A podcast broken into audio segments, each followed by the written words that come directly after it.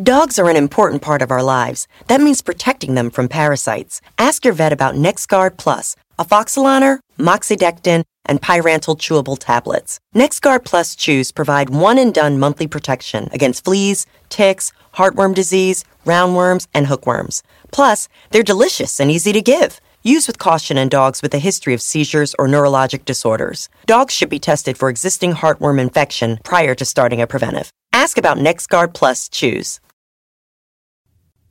Subscribe to the Hit That Line Podcast Network, brought to you by Breeden RV Center. Breeden RV Center, family owned and operated, a no pressure, laid back atmosphere, and always home of the free maintenance for life.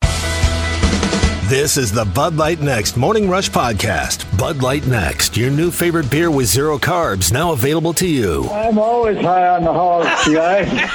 I'm high. Well, I'm not high right now, but the day is young. Kudos for naming your son Ty, T Y E, just like I spell my name. There aren't many TYEs out there. My odometer's way up there. I'm that 2018 that's already got 130,000 miles on it. The Razorbacks rush across the field to get that boot. Tyson, thanks for waking up early with us this morning. I want to start with your former quarterback, KJ Jefferson. How did you see him getting better throughout last season? Uh, last season, you know, it was a big season for KJ. Honestly, he shocked not only me but uh, the entire world. So I just saw the hard work that he put in. You know, through the dark days that we had in the summer and the fall, and going through fall camp and spring ball. I just saw him put his head down and, and work hard, and he he got the reward of success that he worked for. So I was happy to see that for him. Tyson, this is the first time your former offensive coordinator, Kendall Briles, returns a starting quarterback. What kind of relationship did you see between those two develop, not just last year, but since KJ's been on campus with you? Honestly, um, Coach Briles is a great coach, and you know he he's a great leader also. So I saw him believe in KJ even when we had Felipe. You know, of course, he always has his faith in the starting quarterback and makes that decision the right way. But I saw him stay on top of KJ about learning and and as a young backup when even Felipe was there, I saw him building and and putting everything he had into KJ to becoming that number one guy as he knew he would. So I always saw a lot of faith that he had in KJ.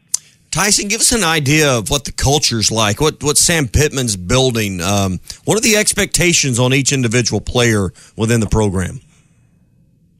Uh, well, you know, Coach Pittman, he, he's big on trust, so he treats every young adult adult player that he has like like a like a true man. You know, he believes that we're going to do what we are expected on and off the field. You know, in and outside the building. So he has a great culture going on over there.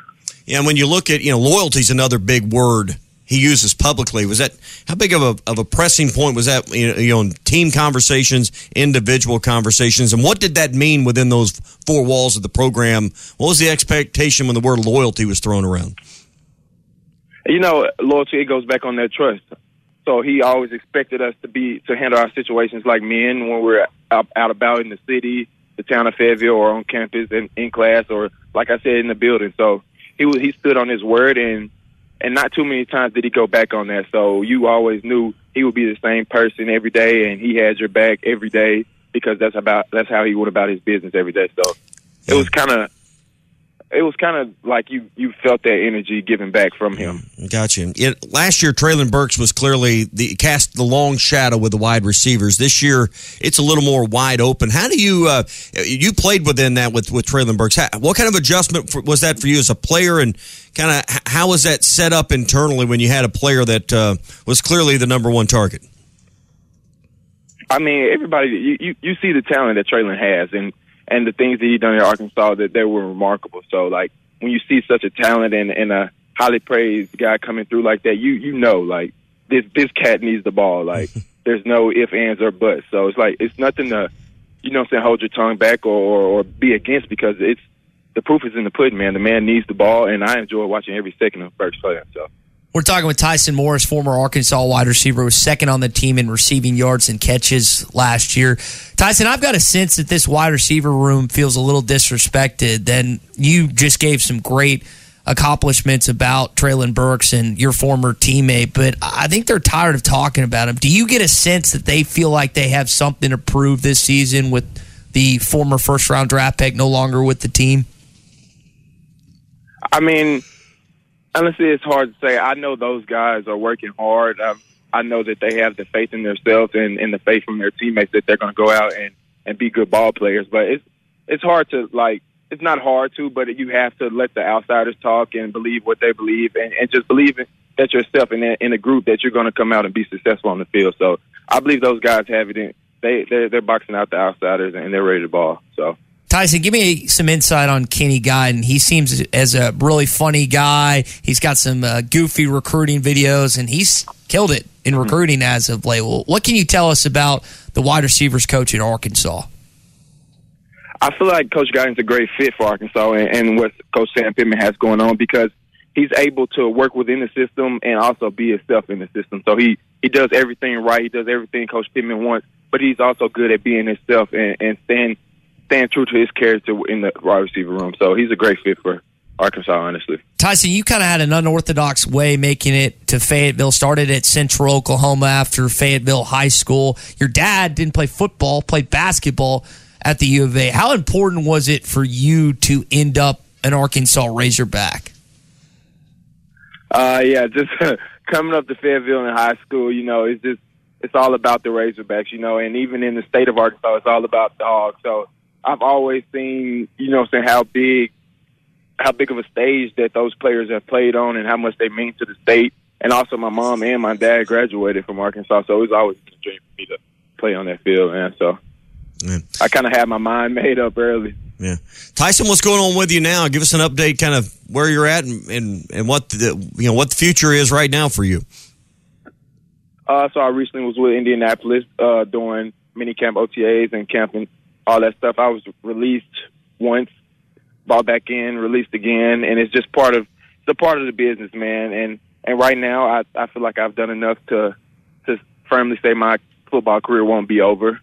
So I feel like there's another opportunity out to me. I'll be receiving another call or just giving another tryout or whatever is next for me. I just know football isn't over for me because I've I've put in the work. I've opened some eyes in the NFL. So I feel like you know, I'll have another shot here soon. That's that's that's great. Hey, when we're um, thinking about Cincinnati as the first week opponent versus what has been a traditional, you know, unranked, you know, directional type school, non-power five school on Arkansas schedule, how do you think that's changed? I know you're not there this year, but how do you think that's changed the summer, the preparation, and maybe the mindset going into this first game for for, for some of your former teammates in this current roster? I was so I was out there in Indianapolis, out there with Alec Pierce. You know, he's a Cincinnati guy, so we've always been we've had a couple conversations about this upcoming week. And I just know that uh Cincinnati is a good football program. You know, they were outstanding last year, and I just feel like we got to welcome to the SEC. You know, we got to show them what the SEC is about. Come out, play physical, fast, and fearless, and and we'll be victorious. So. Tyson, I want to ask you about high school. You referenced your Fayetteville Bulldogs. I don't know if you've kept up with, and I know there's not really any of your former teammates, but uh, are you going to be able to make it back to a, a game at FHS at Harmon Field at any point this year? I have that. I, I want to make it back to a Fayetteville High game, man. It's been too long, you know. I want to go see what the Bulldogs are up to, but I've I've had a few conversations with uh, Coach Casey Dick, and, and I'm sure I'm, I'm going to make that happen this season. So Tyson, you made it to a state championship your senior, as did Isaiah Sategna, who comes in as a true freshman. I, there might have been one year of overlap between you two. There might not have been. He might have mm-hmm. still been in junior high, but you probably heard about him, watched him, or seen him at some point. What are your thoughts on the dynamic Fayetteville freshman that is on campus and hopes to play an impact as a true freshman this year? Oh yeah, man. I've heard a lot about him. I've seen him play a couple games. Uh, with me talking to Coach Guiton and him recruiting him. So I just I've seen speed, speed, speed. He's has he has great uh, hand-eye coordination, good good hands. You know, good at tracking the ball. So I see a a future star. Honestly, I see that kid. He works hard. He's smart. You know, what I'm saying good good kid in and out of the building. So I see a bright future for Isaiah.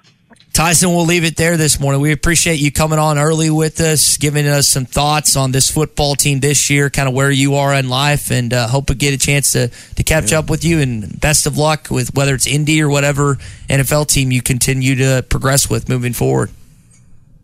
I appreciate you guys and have a great morning. Go go Hogs, baby. All right, good to hear from Tyson Morris this morning. Remember his dad? He, it might be a little bit before your time. Isaiah, Isaiah Butch Morris, one of the uh, one of the names that uh, you know from from some of Nolan's heydays. So uh, fun to catch up with Tyson. I'm, I'm like you. I hope uh, hopefully he catch on, get on a practice squad, hang around, and make a roster spot someday there in the uh, and fulfill his dream. Hey, we're brought to you by the Kevin Hickey Law Partners. Whether you're building a home, remodeling a home, going through some kind of contract issue, whether you're the homeowner or you're the contractor, we know that things can get sideways be at odds, maybe end up in a courtroom. If you need a good lawyer to represent you from your corner, that's Kevin Hickey and Brad Hull. They have the experience you need. They understand breach of contract. They understand negligence. They understand non-payment and other issues. So if you need an experienced attorney to take care of a breach of contract or a non-payment situation, whether it's remodeling a home or another business matter, give Brad or Kevin a call today. 479-434-2414 in the River Valley, 802-6560 is the number in Northwest Arkansas. You're probably driving, couldn't write those down. So just remember kevinhickeylaw.com. That's kevinhickeylaw.com. Back to the phone lines. We were having a conversation about Albert Pujols last segment, and Danny in Russellville wants to get his two cents on it. Good morning, Danny. Good morning, guys. Uh, last night, Albert started at first base against a right-hander – normally they're not playing him against right-handers, but I think Ollie's trying to get him a few more at bats. And I believe that home run was off a right-hander. I'm not sure, but anyway, they're they're trusting him more. And really, since uh, the All Star break, he's hitting probably as good as anybody in the league. So I look for him to get some more at bats. As far as him coming back to his first love, St. Louis, there was no need for him to ever leave. Uh, St. St. Louis offered him, I believe, seven years, a pretty astronomical amount, but him and his agent decided they wanted 10 years. Now, if Albert had to do over again, I'm sure he would have took the seven years, and then you take it year by year like Adam Wainwright. He's one year contract, one after another. And uh, I feel like if he plays enough, he can get to 700. I certainly hope he does. But you know, Freddie Freeman, his agent, he fired him because he did not tell him the offer that the Brave had made, and he just now he found out about it a few months ago, and he fired him. Freddie Freeman didn't want to leave the Braves, but these agents get involved, and they they see dollar signs, and I just I just think if Albert would have been thinking it through, he would have retired a Cardinal. But that's water under the bridge, and I sure hope he gets 700. Go Cardinals, go Hogs. Right, thanks, Dan. It was off a lefty last night, but uh, so his, his 694th. But hey, horse racing, stock market, and probably baseball. Hindsight's 2020 and more clear than in those sports than any other sport. But you you know, there's no mulligans uh, in baseball. Here's the deal: if I'm an agent and it's more the big dogs, right? It's the Jimmy Sextons and all his entourage and the people that he runs in coots with.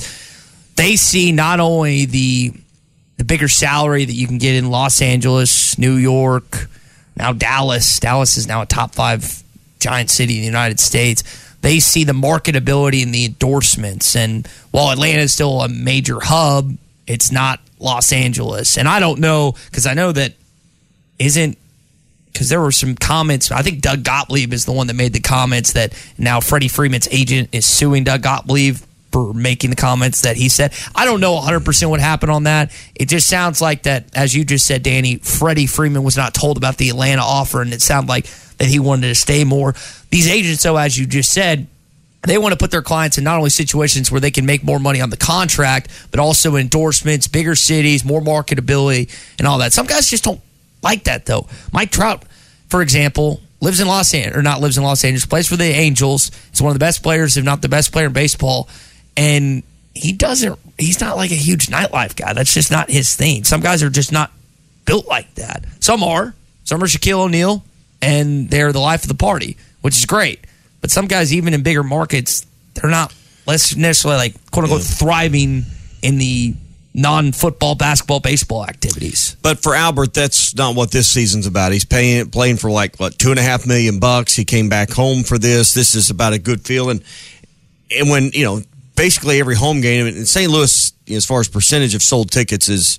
Um, it's one of the tops in baseball every year. I mean, it's a it's a destination across the Midwest for people to take church groups and work groups and family vacations, and I mean, go on and on. Anytime you go to a ball game there, and it's it's somewhat the same, but it seems like even more so at St. Louis, where they're welcoming, you know, this church group and this school there, and you know, people make a point to go to St. Louis. It, it's a, um, you know, it, it's a, it, what is it? It's not point of focus in the way I want to. It's kind of like a center of gravity, if you will, for uh, for people to spend weekends and and uh, trips. So, you know, Albert Pujols is a huge draw, and uh, I can just tell you early on when, when you knew he had signed and you knew he was going to play, we looked for some tickets in late September to maybe time it out to see his last game, and they were outrageously expensive.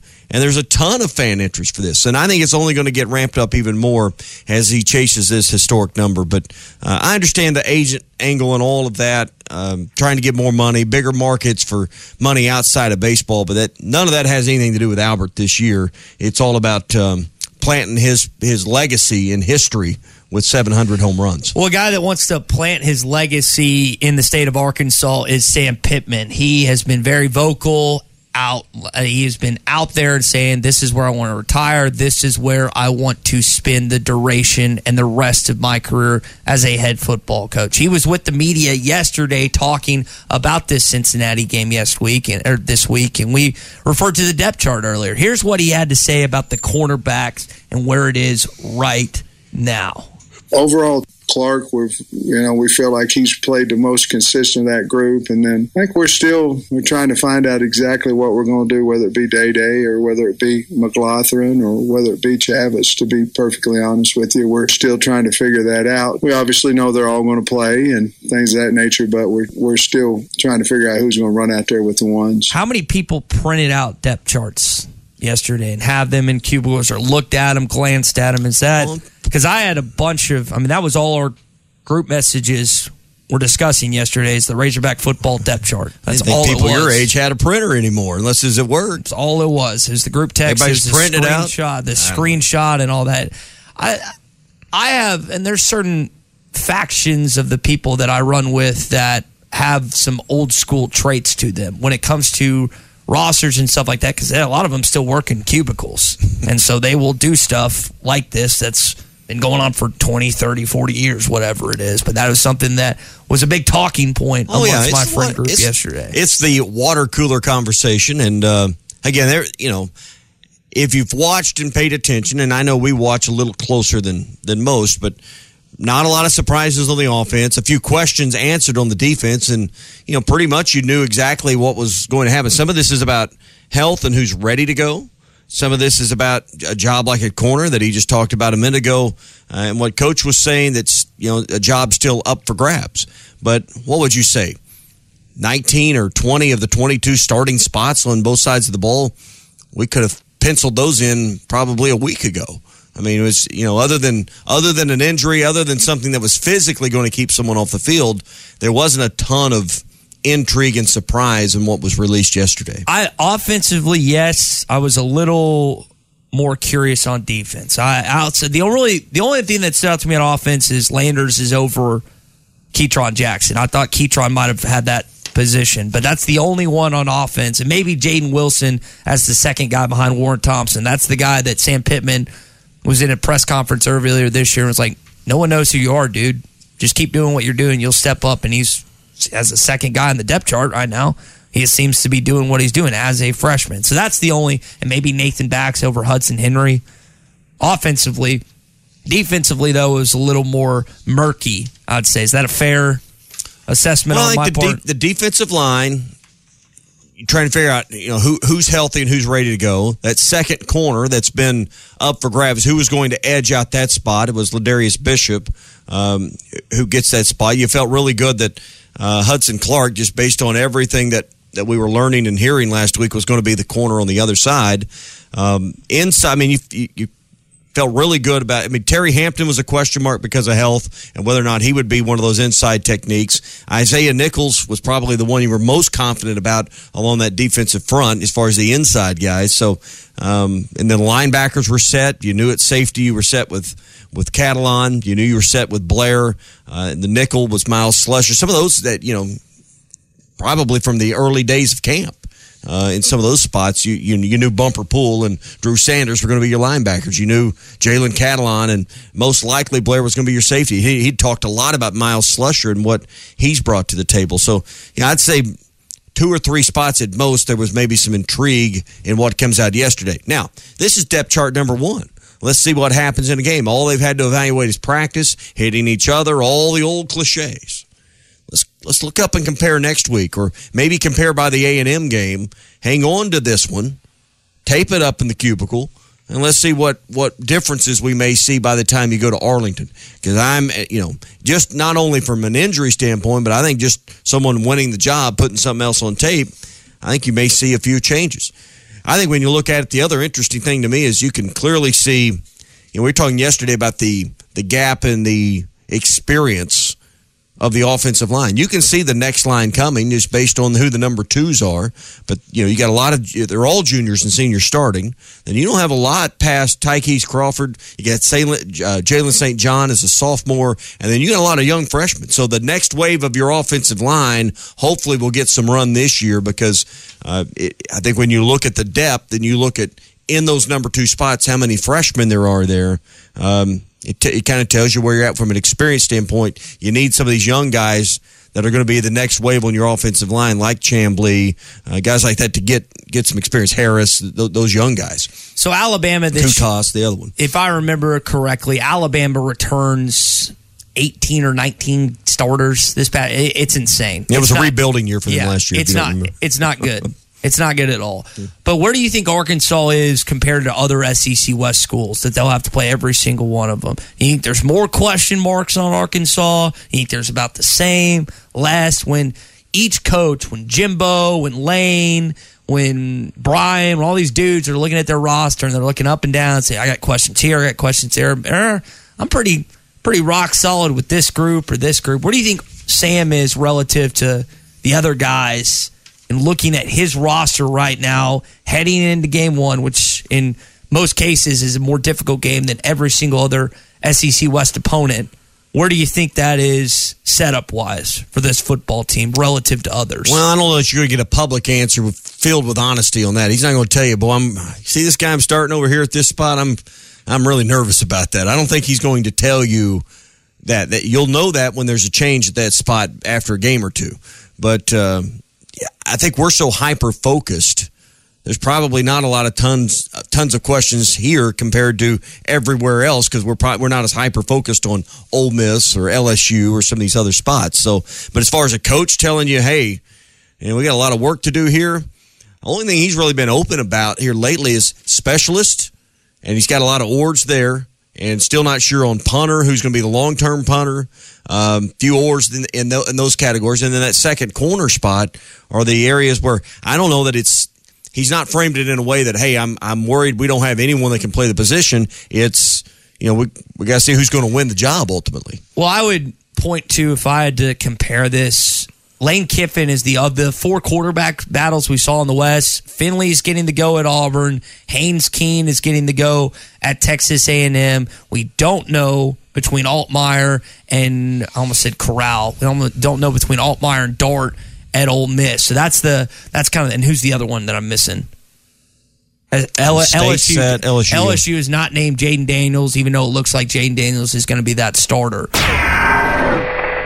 BetOnline is the fastest and easiest way to wager on all your favorite sports, contests, and events with first to market odds and lines. Find reviews and news for every league, including Major League Baseball, NFL, NBA, NHL, combat sports, esports, and even golf. BetOnline continues to be the top online resource for all your sports information, from live in-game betting, props, and futures. Head to BetOnline today or use your mobile device to join today and make make your first sports bet. Use our promo code BLEAV50 to receive your 50% welcome bonus on your first deposit. That's BELIEVE, B L E A V 50. That's Believe, B L E A V 50.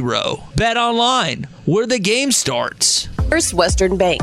We are more than just a bank. We are your partner for all your financial services. First Western has real professionals with years of experience in banking, mortgage, insurance, and investments. From financial services to personal and business insurance to investment products, mortgages, and small business banking. First Western with locations throughout Northwest Arkansas and the River Valley and online at firstwestern.com. Exceptional financial services all in one place. First Western Bank. Member FDIC, equal housing lender. You're listening to the Bud Light Next Morning Rush Podcast. Bud Light Next is for the next era beer drinkers with zero carbs and only 80 calories. Sam Pittman gave us some updates on injuries yesterday, including the status of Brady Latham and Jadon Haselwood, who both should be ready for Saturday. He said, I think they're going to get him back yesterday and get Devin Manuel back to backup offensive lineman for Arkansas. Now, the injury that most of you have been wondering about is the status of running back Dominique Johnson. We're going to try to add to his reps today. I think we need to do some cutting with him where he we're not telling him, you know, where in other words, go to that cone and take a right, go to this cone and take a left. I think we've got to do some things where uh, he's catching the ball out of the backfield. Not, I don't want him in, involved in possibilities of guys on the ground inside and things of that nature. Not the first day. We'll we'll try to progress that, but somewhere he can catch the ball and have to make a move off of a defender. You think he plays Saturday? Doesn't sound like it.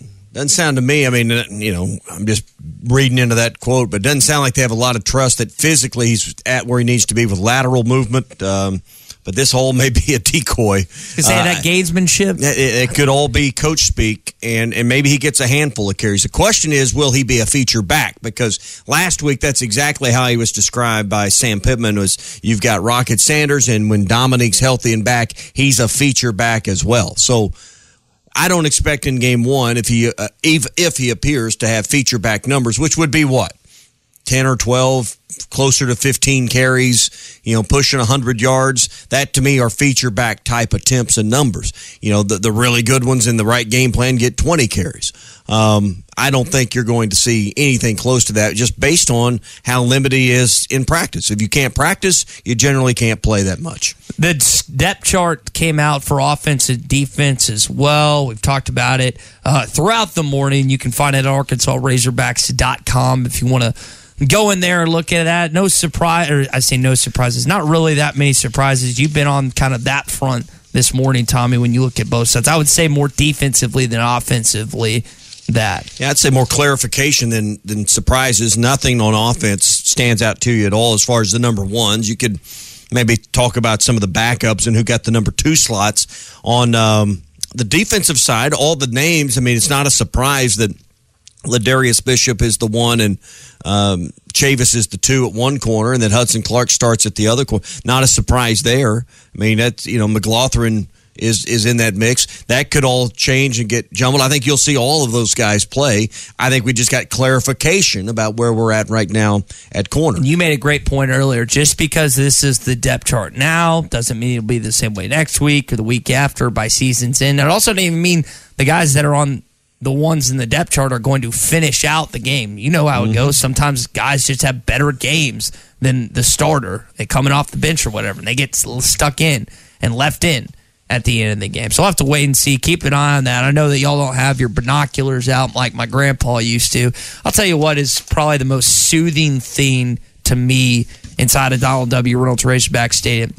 My grandpa, uh, the late Daddy Joe, used to do the radio headset yeah. And with the antenna up, and he had his binoculars out, so he'd listen to it, it, it, he'd listen to Chuck, and then he'd have his binoculars out watching the game, and it was probably the funniest thing. I always thought it was kind of goofy to do, but now when I see some older gentlemen do it nowadays, it's just it brings well, me back home. I bet he was listening to Paul probably more yeah, than Chuck. Paul and, and, and Chuck, because yeah. he, I told you, he had two two heart attacks inside of Donald W. Reynolds Razorback Stadium.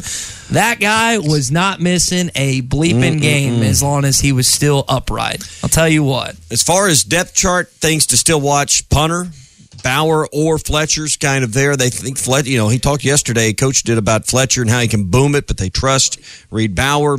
Uh, we know Cam Little's going to be the place kicker. Kickoffs, that's still something uh, worth watching. So there's a few things. Uh, you might watch in the specialists that uh, I think are truly still battles at this point. I think punter is absolutely one of them. Let's that's going to do it for your hog update. Brought to you by Mr. Sparky. You don't have to put up with any malarkey. Call 888 Sparky. I was talking about soothing earlier. Haven't heard from this guy in a while. He's got a newborn that I think is is coming up on a year. Is that right, Kagan? Is he, is your Yeah. You're coming up on a year, right? No, no, she's uh she's four months old right now. Okay. So it's uh, still in the early stages. How's it been going, Yeah. man? How's the uh, how's that the the father life treating you? Oh man, it's it's going great. She's a great. She's a good little girl, and you know she likes to eat just like every other baby does. She's getting where she sleeps all night, which is great for us. But no, I was calling it, man. I figured out where to get the KJ Jefferson shirt. I was going to let y'all know that. Heck yeah, man! Did you get it from? Got a onesie coming. Got a onesie for my baby coming too. That looks the, the, the, one, the, one. the one you tweeted at us looks like the ones that KJ's family wears. So I'm I'm guessing they've got the you know some place that's hooked them up with those. Yes, sir. I got I got the hook up for them now. I, I know where to get them. That's awesome, man. That's I- going to be my game day shirt. So you you're going to be set up in that. Your daughter's going to be set up in that. Did you get your wife one as well? Is it going to be a whole? Oh yeah. Okay, good. She's like, I don't need that. I said, well, too bad. I done paid for it. Supposed to be here before Friday. Yeah, i if you don't But want no, I'm sure. I'm sure y'all are like me. You can't wait for football. I believe we're going to have a good football team this year. Yeah, it might be the longest four days of our life this week, Kagan. Thanks for the call. If you don't know what Kagan's talking about, those shirts, if you've seen KJ's family on TV, it's basically just kind of a montage of pictures of KJ. It's what they'd call sub-dyed into a shirt, but it, it's, it's pretty sweet. It's pretty unique. If you're a KJ fan, that's a must-have. And Kagan and uh, his family are going to be sporting them. I don't know if it's just going to be this Saturday, but I would guess it's going to be multiple Saturdays. If you remember, Kagan had a great story. He was up in Northwest Arkansas. He works for an energy company, and he messaged Treylon Burks about, or message, excuse me, messaged KJ about, hey, could you? I'm up here. Could you sign a football? KJ was kind enough to message him back, sign a football. Then he called Treylon as well, and so Kagan was just hanging out with Treylon and and KJ last year, which I thought was an awesome story, an awesome gesture on your for or your current starting quarterback and your former favorite wide receiver. So I I know that Kagan is one of the biggest Arkansas supporters out there, and I'm pumped that he's uh pumped for this season as I am. All right, so we're four days out, Arkansas and Cincy this Saturday. When you go to the stadium, you, I mean, yes, you're going to eat at the tailgate, but don't overdo it because when you get inside, you're going to smell the, the the glorious smell of CJ's Butcher Boy Burgers. I was at CJ's in Russellville on Saturday. Ooh. As good as I always remember. At Joshua's Fine Jewelry, we specialize in getting you exactly what you want custom jewelry, professional repairs. We can even fix eyeglasses and other small trinkets. Now we offer services with a new laser engraving slash cutting machine. We can mark any shape or design you need. Company logos, fingerprints, religious symbols, even actual pictures can be engraved or just cut out into shape and preserved in metal forever. We can also engrave on other materials glass, wood, plastic. Just ask. You can get what you want without settling for less. We can take any design or picture and turn it into a forever keepsake. Come see Nathan and let him tell you all the details. You can get exactly what you want at Joshua's Fine Jewelry in beautiful downtown Russellville. Core jewelry. You're listening to the Bud Light Next Morning Rush Podcast. Bud Light Next is for the next era of beer drinkers with zero carbs and only 80 calories. The biggest surprise on the depth chart to me was the three defensive transfers Landon Jackson, Latavious Brini, and Dwight McGlothern not being listed, any of those three as a starter. Sanders, the only one listed as a starter from the guys that came over defensively, if I remember that correctly. Might be one more that I'm missing, but that's what stood out to me. What stood out to you? Not a lot of surprises um, on this depth chart. Maybe you could you could pick apart some of the number twos. I mean, you know, for the last week or two weeks. Coach has been given quite a few clues as to, particularly in the offensive side. I think we knew who it was going to be. I don't think it's a surprise, but Ladarius Bishop gets the uh, the nod over Chavis as the one at the uh, at the other corner spot. Hudson Clark going to start at the other. That could be an area where we could see some change over the next few games. JP texted and he says he could see Dwight and he goes by Nudie McGlothern working his way mm-hmm. into a, spar, a starting spot. So it seems like some people are not believing in Hud Island, Tommy. Well, has Hud Island been a he, has gotten picked on? I mean, I, I think he's made a lo- uh, he's he's lived a long time on those three interceptions against Ole Miss a few years ago. He had none last year, so I mean, if he gets beat and they do pick on him, there's going to be a change made there. I liked what I saw from him from fall camp and what people were saying about him in fall camp. You got to remember, here's a kid that came to Arkansas as a walk on. Both his parents went to the U of A and Highland Park, one of the best schools in all of not just Dallas but the Texas area he played like four and five star receiver each and every week. And if you go watch and listen and, and look at the stats, he was holding these guys to their season and career lows in high school. It was insane. And you hope that he'll continue to progress as a cornerback and in that defensive backfield for Arkansas this year. Because again, it's what I said last segment. You don't have a Montaric Brown on this team that we know you had a luxury if you're Barry Odom last year where you could put him on the best wide receiver of the opposing team outside of Jameson Williams and John Metchie, who torched Arkansas all day long.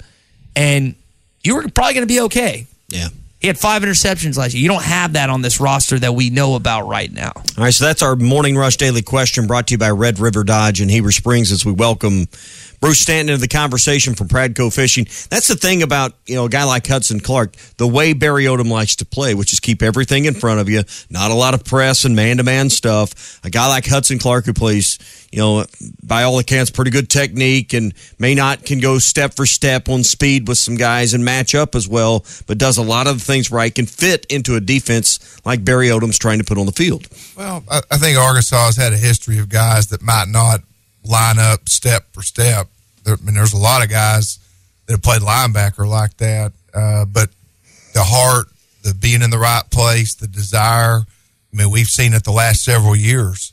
Uh, I think I think there's a lot more than a stopwatch and can you run a four three? Can you be in the right place at the right time? And do you have the heart to get in there? And Arkansas has developed a tradition of uh, developing players like that.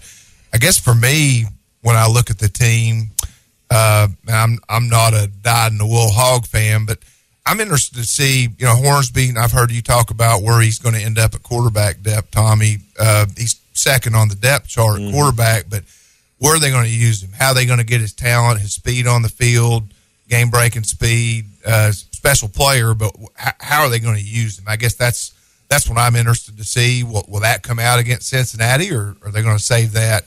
uh, for an SEC game. Yeah, and I, I don't say I'm confused there, but Cade Fortin was such a a he came ahead in the conversation when they were talking about quarterbacks and depth when it, compared to to uh, to Malik Hornsby. So I just wonder, hey, if you know if something unfortunate happened to KJ, or if they needed a longer term quarterback, would it truly be Hornsby or would it be Cade Fortin? Who do they trust to run the system? I'm not saying there's not packages and things you put Hornsby in for, but if someone had to take the team for a half, who who gets that nod? I'm I don't think that's as easy a call that Hornsby gets it, but I'm just basing that solely and completely on you know press conferences and things that we've seen the last couple of weeks come out of the coaches' mouths. I would, I would guess if KJ catches a cramp and somebody's got to go in and take a couple snaps, there's got to be some trust with Hornsby. Sure, that he can take a snap and at least run a single wing or hand the ball off, and you know, uh, but but yeah, if you have to have a whole half and you have to be able to execute,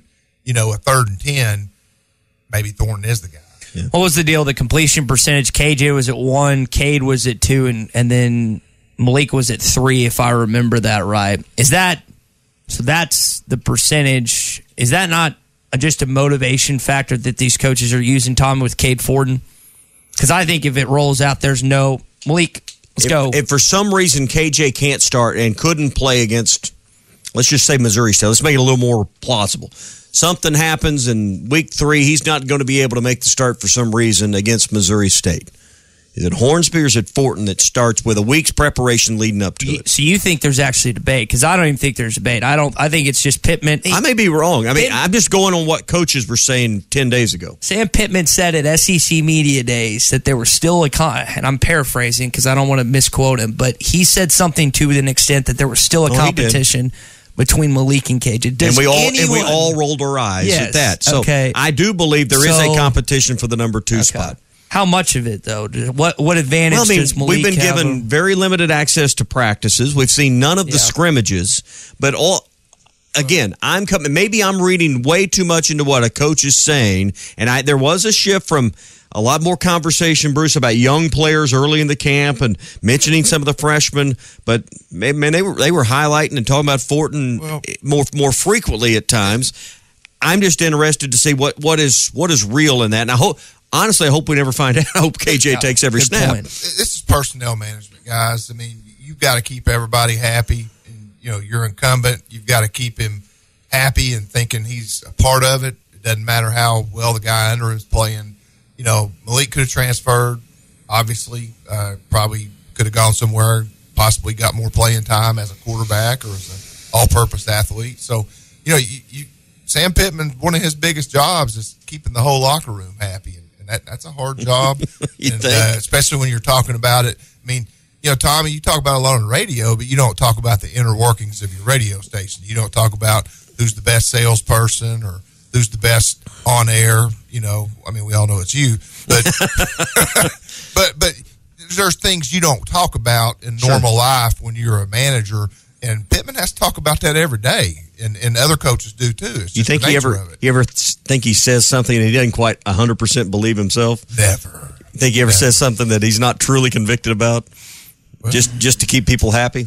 Well, you have to you have to say you're going to beat Alabama, Particularly when you you're have trying to say to- you're going for a championship. Well, but but when it comes to roster management, you're trying to to massage 85 scholarship egos and 20 more players that, that want that last scholarship that's open right now and all of these things that you know and coaches that are good recruiters do a good job ty of making everyone feel like they're the most important person on the roster which you have to do nowadays more than you've ever had to before with the transfer. All grew up portal. stars yeah. but the transfer portal has right. thrown a new wrench where you have to be more cognizant of that than you've ever had to before as a head football coach.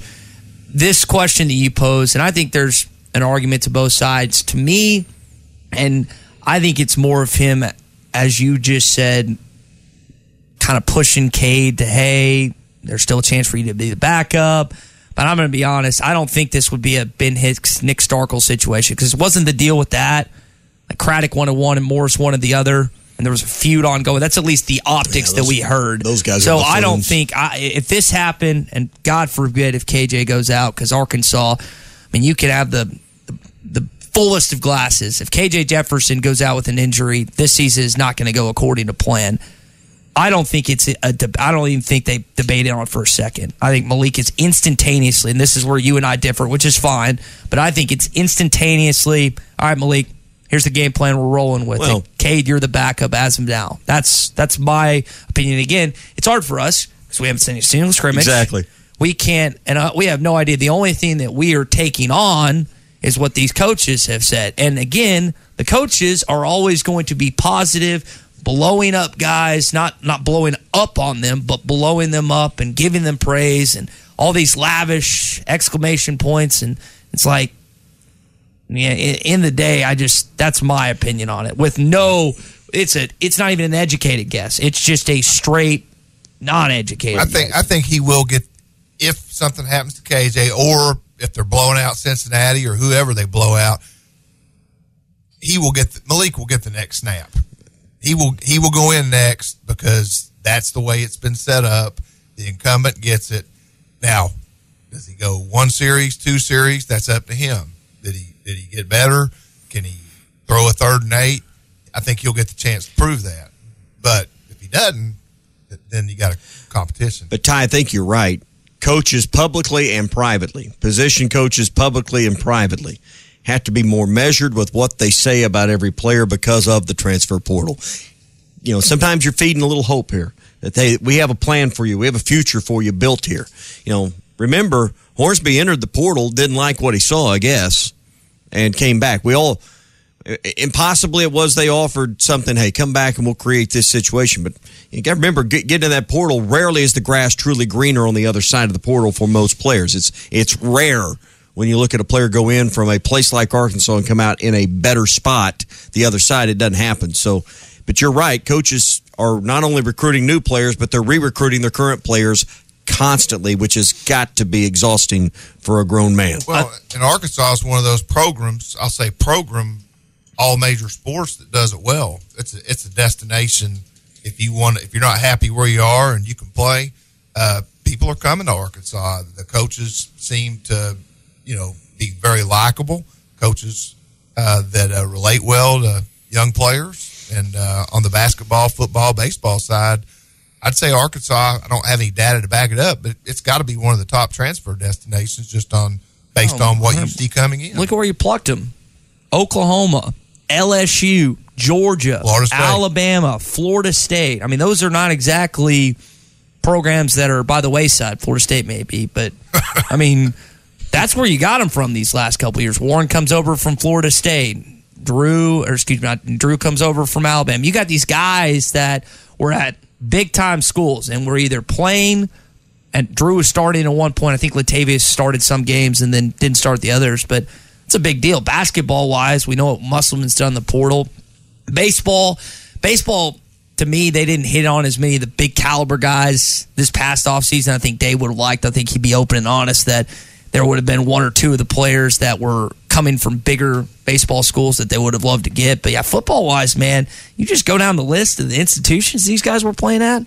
Hundred percent. Now, if it, if a four or five star Tennessee Vol wants to come over, Bruce, he, I know you're still. You probably hate. We don't have any. You probably hate that Toto is a Crimson Tide guy, isn't he? Especially the way that he's he's gonna be good. That's just how it is in SEC football. And Sam Pittman got asked about that at media days, and he's been asked about it since.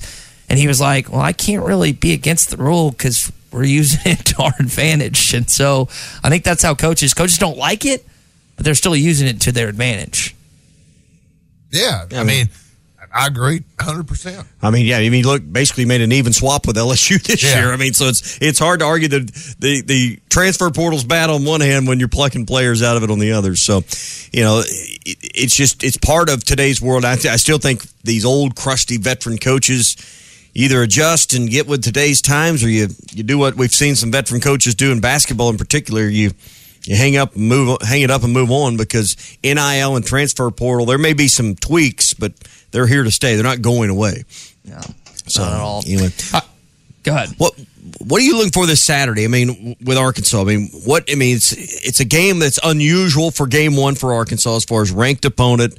Uh, we heard Tom at the top of the hour, and he's going to join us a little bit later on in the show. You know, what 1980? You go back to to having a ranked opponent. in This situation where both teams are ranked. Um, wh- what's important for you this Saturday to- for you to see about with, with these Razorbacks? I think a couple of things that Coach Pittman said this week. Uh, if you make 13 penalties like you did against Rice last year, you probably won't win this game. You probably not be able to overcome that. So I, that kind of stuck out. Are they going to have the discipline? Yeah, I would think with this offensive line, you're going to have very few holding, very few uh, illegal motion penalties. So I, I'm, I'm counting on fewer penalties. And then for me, I guess the star factor as I watched the Tennessee Titans this week and saw Treylon Burks catch three passes for 33 yards, catch his first touchdown pass uh, as a pro in a, in a preseason game. Who, who's going to be that elite guy? Who's going to be the dependable receiver uh, to take the place of the biggest hands in college football, Mr. Dependability? Uh, you know, should have been first team All American. And, you know, I, I think that's what I want to see come out of this game. Who, who's going to ascend to the top of the ranks? Uh, who can get open and who can catch a ball? Art, you've, you've got two teams that return four or five starters on their offensive lines. Who can run the ball? Who can keep the quarterback clean? Who wins the battle at the lines of possess- at the, at the battle line at the line of scrimmage both ways? You know, can Arkansas's defensive line move and, and create problems and control a gap and all the things you, you want to see your defensive line can do against an experienced college football playoff level offensive line from a year ago? And then can Arkansas keep KJ clean when he does drop back? Can they find him some gaps? I think that's an interesting thing about Ty. You got two teams with experienced offensive lines do they look that way, particularly the guys in red? They lost their running back last year, didn't they, Tommy? Cincinnati. I believe the guy that had correct. like fourteen hundred yards or something. I'm trying to remember. Uh, I think it was. Quarterback and running back are, are two areas, but offensive line is not an area with Cincinnati that uh, you know they got. Both teams have a lot of returning because they got five and. Arkansas has four. So yeah, Yeah. they do have that advantage. It's Jerome Ford, I think was the guy's name, if I remember that right. He got picked by the Browns. Arkansas has this again. It's not like this is going to be a cakewalk. I don't want anyone to think that. But you were talking about like the what what the the matchups are. You are so lucky as an Arkansas fan that you don't have to go up against Sauce Gardner and Coby Bryant.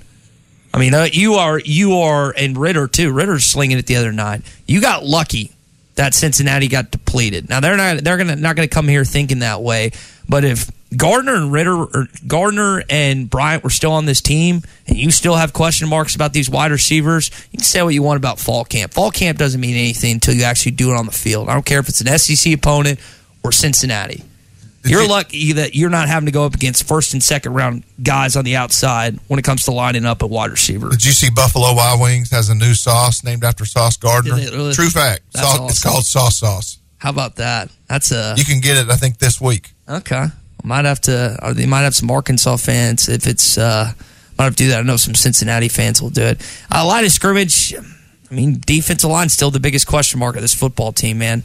It's it's going to be that until they answer the bell. And they listed they listed four guys, um, and I, guess four positions, eight guys in the depth chart of the defensive line. You don't know if Barry's going to whip out a four-two-five or he's going to whip out a three-two-six. It'll probably be a, a mix of both. But if Arkansas doesn't have a defensive line, I don't care what they have at the back end of linebacker. They're still going to struggle at times. This will not be a complete defense unless you can get pressure and stop the run. And to this point, you cannot confidently say that that is going to happen. There's not a single Arkansas fan out there that says, you know what, these defensive line, they're going to be salty this year. They're going to be good.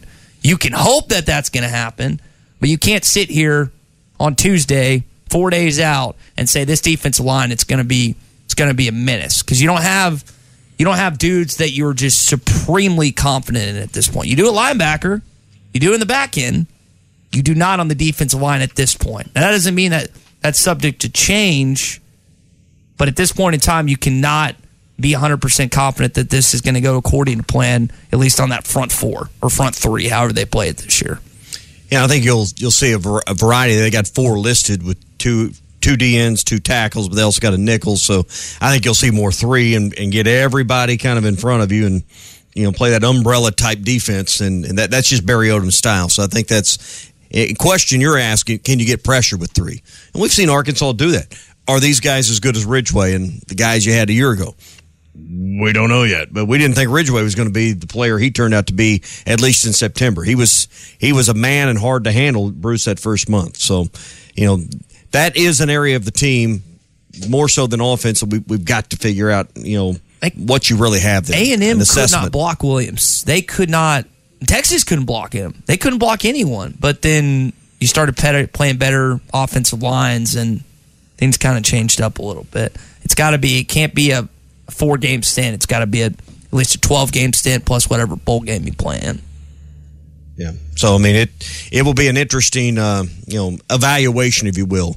And again, I come back to Cincinnati, by all accounts, quality team, truly a top twenty-five team. This can be one of the best two or three ball games of the weekend in the country. You know, if you come up short, now if you get dominated, it's a different conversation. If you play well and you come up short, I think we got to pause a little bit. I'm not, you know, you know, already trying to taint it here a little bit, but we got to understand the season isn't lost if you don't win this football game on Saturday. It doesn't mean you're not going to win SEC games. And I know how we are as fans. We're all going to overreact, and I'll probably be right in line with you.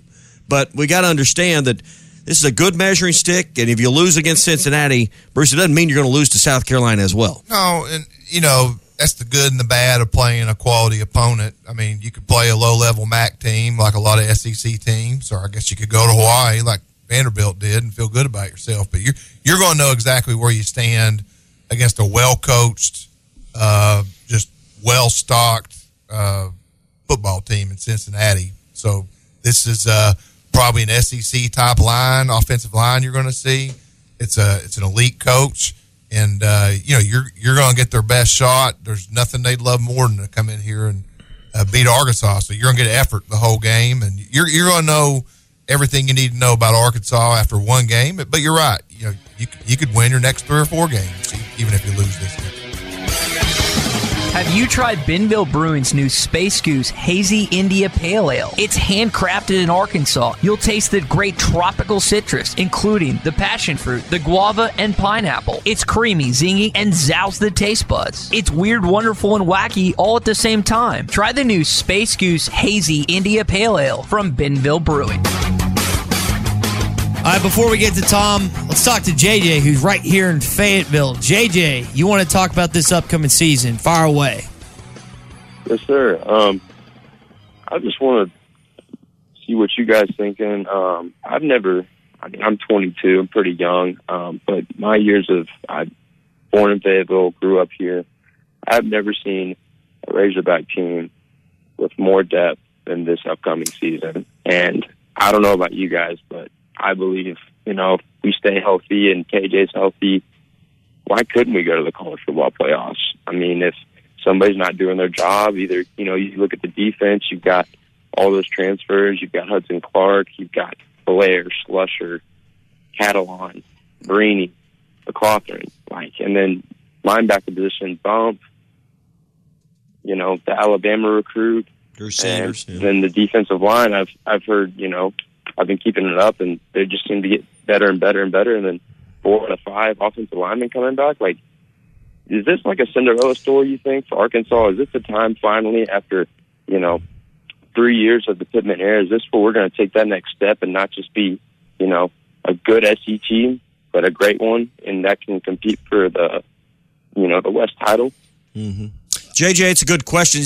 When you say depth, I think about two deep or three deep at a position. Now, I think JJ's coming from the standpoint as we welcome Tom Murphy into the conversation. Tom's a good place, to begin because depth's such a huge factor in being able to go to a championship game. I think when you line Arkansas's first 22 up, their starters either side of the ball, they've got a case to compete. I think it's when you get into players 23 through, you know, mid 40s or the third string into the 60s, that's where the conversation probably doesn't stack up to the elites of the league. But I think JJ's point, there is depth in the starters, which means keeping everybody healthy, obviously, is paramount. Good morning, and how you doing, Tom? I'm doing quite well, and yeah, I mean it's a it's an interesting uh, perspective that uh, he had that you know there is some depth and all, but uh, it, it is uh, a few positions, D tackle in particular, but also um, you know uh, cornerback. Even though they're talking about they have great depth, I want to see how these guys handle handle the man coverage. But you know that that'll play out on the field on Saturdays. But I just think there's so many tough games. Road game at BYU, uh, you know, the annual gamut of SEC road games. It's just um, we we saw a very good addition of the Razorbacks last year, and they, you know, they competed in uh, basically every game other than Georgia, um, but they still had a clunker against Auburn. I mean, it's just hard week after week to get up to that level um, that you know that Bama has already, you know, established. And so I do believe uh, there's a little bit of a wave of depth between the Bamas and the Arkansas right now. I mean, you just look first at the offensive line. There are five guys that, as coach likes to say, have played a lot of ball. Uh, four returning starters, and you add Luke Jones. You got juniors and seniors up front. You look after that, and you got three true freshmen that are listed as number twos that, as he would say, haven't played a lot of ball. And, uh, you know, so there is depth, there is numbers in places, but experienced quality depth is, I think, a different conversation. Would you agree? Uh, different conversation. And yeah, I, I think Ty'Kieast Crawford is lineman number 6 Mm-hmm. But then, um, I mean, he said yesterday, he said the next group, I mean, I like Chamblee and um, Harris and Kutas. And he, he said that's kind of the next wave. So th- those are, um, you know, freshmen. And I know they're going to get better, and they're big, bigger dudes and athletic, skillful O linemen. Um, but to to think that they'd be ready to go wage it in the SEC West right now is um, you know, asking a lot of them. Tom, I thought you asked the best question at the press conference yesterday, the one we played at the top of our open. And you can tell there's a sense of urgency from that team. Playing on ESPN, top 25 matchup. What do you think about the fact that it's been since 1980 that we haven't seen a ranked opener inside of Donald W? Yeah, I mean, schools generally don't schedule uh, a big time game right out of the chute. It's became becoming a little more the norm. I know the 2014 Razorbacks opened at Auburn and were tied at halftime, but that team wasn't Arkansas wasn't worthy of being ranked, and Auburn was at the time. So um, it's it's factors that that come into play. How good are the Razorbacks, and then what does their schedule look like? And you know, uh, it's I think the USC year back in five or six, uh, USC very highly regarded, and, and the Razorbacks weren't to that level yet. So um, I think it's I think it's a great showcase, and it, you know there's competing storylines here. One, Cincinnati, if they lose it, it's like, well, you guys are a really good program, but not SEC quality level, um, because this is not you know a top tier right now SEC program. And then um, if if Arkansas can't can't win it, then it's like, well, are they really built to challenge in the SEC West right now? So good competing storylines. Um, one of three top twenty-five matchups on the day. So it's going to be well. Uh, I think there's some national media coming, and going to get a lot of great coverage. Tom, the biggest feedback that we've gotten from our listeners this morning is why is Hudson Clark listed as a starter? And that's what Will wanted me to ask you about. That seems to be the the biggest pushing point. Why do you think Hudson Clark beat out McGlothern, Johnson, some of the other, or Khari Johnson, some of the other guys he went up against? Well, my question to whoever asked you to ask me that is, have they been paying attention throughout camp? um, d- day one, day one, Hudson Clark's been with the one. He's the only cornerback who's been the one, with the ones every day in this camp.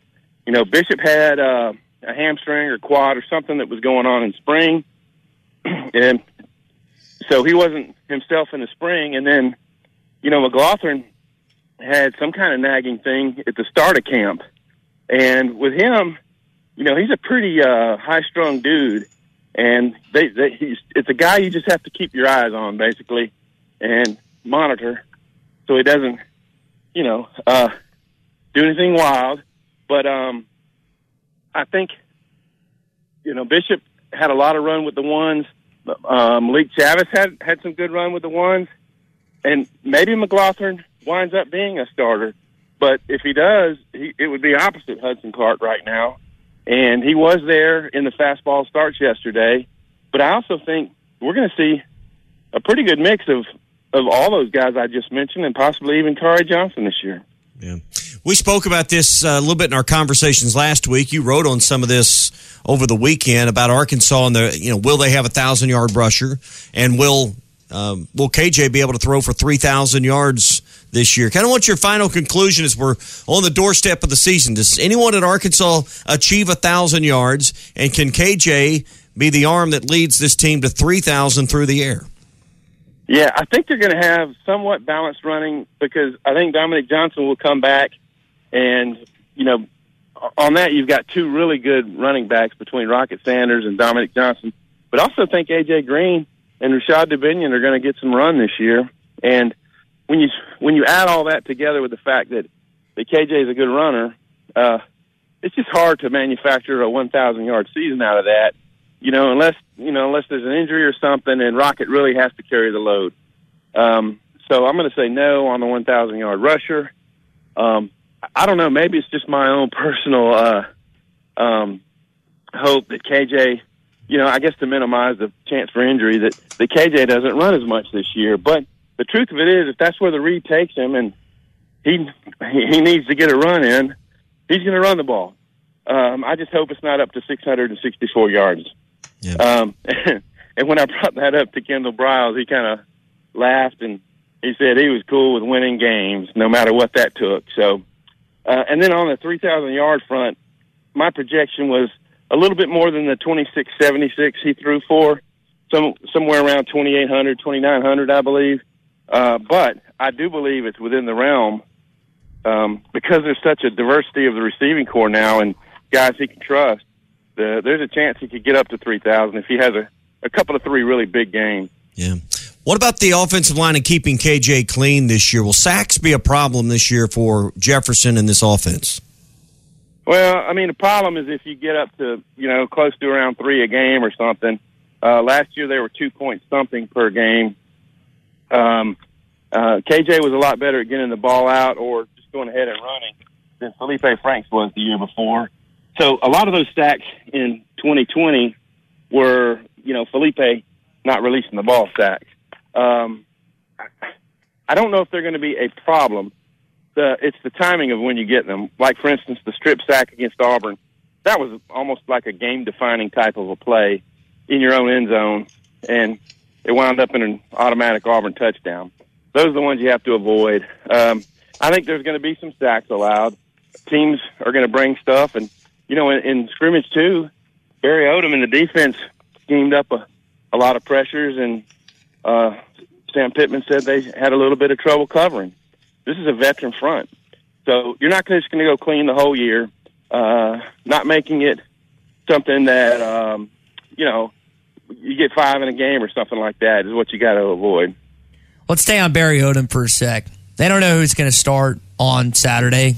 He might have a good idea, but Fickell has not announced it. Does that make it that much more difficult for Coach Odom? Coach Pittman kind of seemed to to lean towards that yesterday with some of the guy. What did he say? Sweet tea and liquor. Is that what he referred to? He's bringing what to the party? Yeah. Yeah. Yeah, you know, I don't think it's that big of an issue because here's what here's the way Sam Pittman described it that that Cincinnati Cincinnati has a an attack, and Desmond Ridder was a a strong runner too, and so he thinks they're going to kind of fold into what they've done. I mean, Arkansas might see some tweaks out of it, but if Bryant's in the game, they expect it to be more of a passing style deal, although he can run.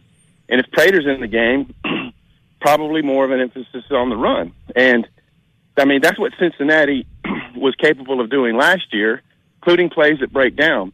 And I think that's one of the biggest concerns for the Razorbacks is is third down plays that break down. If if you continually allow them to move the chains when you've got people covered and the quarterback evades it and keeps moving the chains, that's the kind of thing you you got to limit in this in this game.